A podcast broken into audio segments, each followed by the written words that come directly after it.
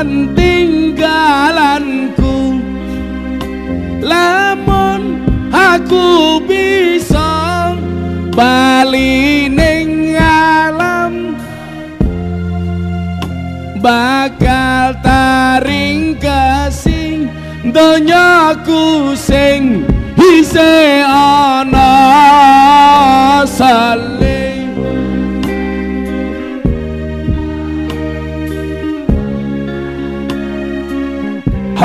Allah saling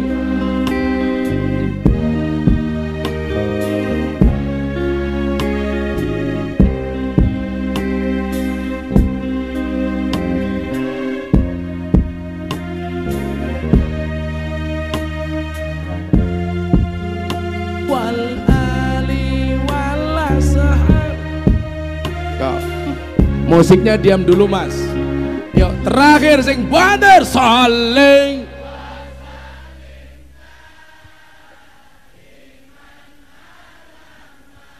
Kurang bandar saling. Iman. Wal ali wal ashabi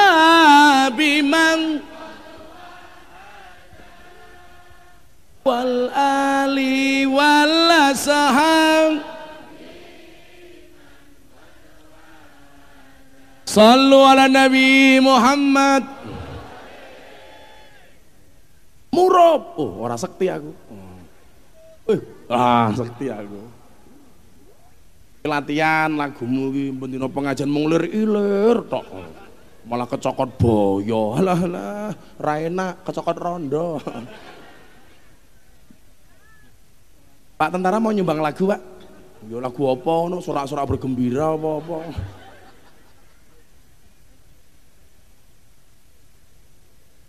Pak tentara ini batin iki ya ini asu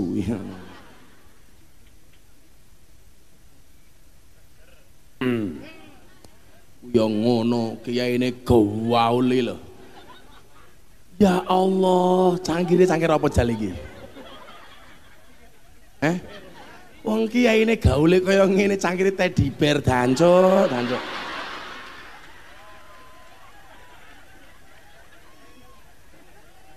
menghina banget kan iki ya Allah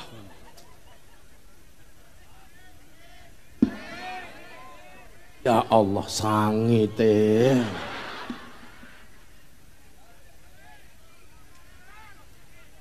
Rasa rewel matamu. Yang masak teddy bear iki lho, masane iki.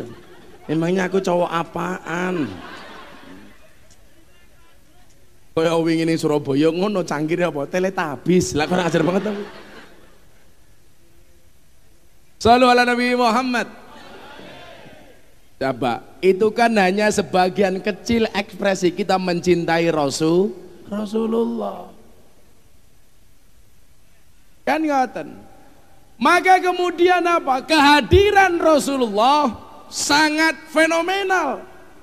Aturan-aturan dulu yang sama sekali tidak manusiawi ketika kehadiran Rasulullah Muhammad Sallallahu Alaihi Wasallam sangatlah manusiawi. Contoh, ya ngono desa ngerti dronen ngerti dronen dangak yo ngalah kere kere ana terus ngene ah ya rupamu dadi elek blok ngene biasa wae dan ngomong lo ngompol lagi jan jan eh lo gempol iya ana drone ngene kok piye Ya aku njeluk videone sing apik, engko tak kirimi ning patroli ngono. Men sing ndangak cangkeme ketok. Sallu ala Nabi Muhammad. Coba tatanan-tatanan yang dulu tidak manusiawi yang kita kenal di zaman jahiliyah ketika kemudian kedatangan Rasulullah Muhammad Wasallam yang sangat revolusioner dengan visi misi ke depan merubah semua tatanan Contoh, Niki tak kaitke kali budaya. Ajaran Kanjeng Nabi mlebu Indonesia kaitannya karo budaya. Menjenengan paham mana budaya, mana agama. Saat derenge kanjeng Nabi lahir kita mengenal zaman jahiliyah. Anda tahu salah satu ciri-ciri zaman jahiliyah goblok wong zaman sakmono napa? Cara golek mantu. Zaman jahiliyah niku wong wedok mbiyen belas rari dirgani. Niku bedone kali zaman Firaun. Kalau zaman Firaun bayi lahir dalam keadaan laki-laki dibunuh, kalau zaman jahiliyah yang dibunuh adalah bayi perempuan.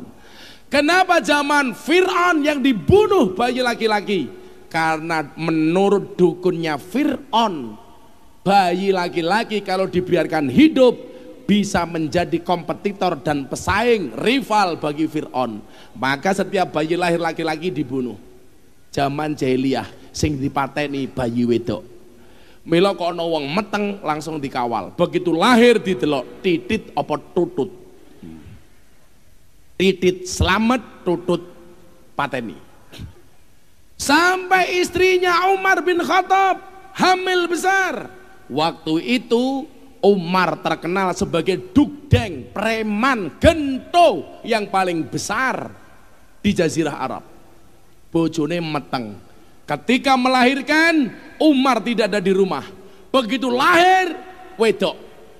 Khawatir dibunuh oleh Umar bayi perempuan ini didandani ala laki-laki. Sampai umur 9-10 tahun oleh Umar diajak berkuda.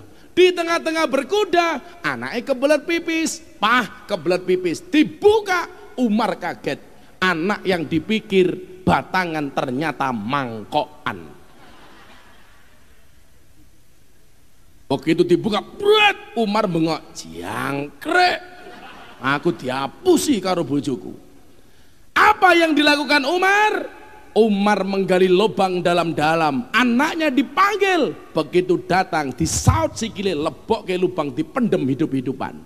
Itulah kenapa Umar itu kalau sholat, ketika dia sudah menjadi orang Islam, Assalamualaikum warahmatullah, tengok ke kanan, Umar tersenyum, begitu tengok ke kiri, Assalamualaikum warahmatullah, Umar menangis.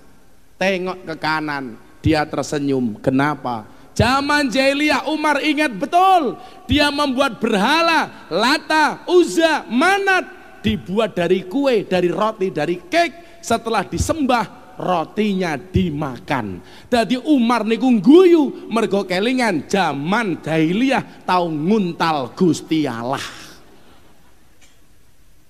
Gusti Allah diuntal kok piye?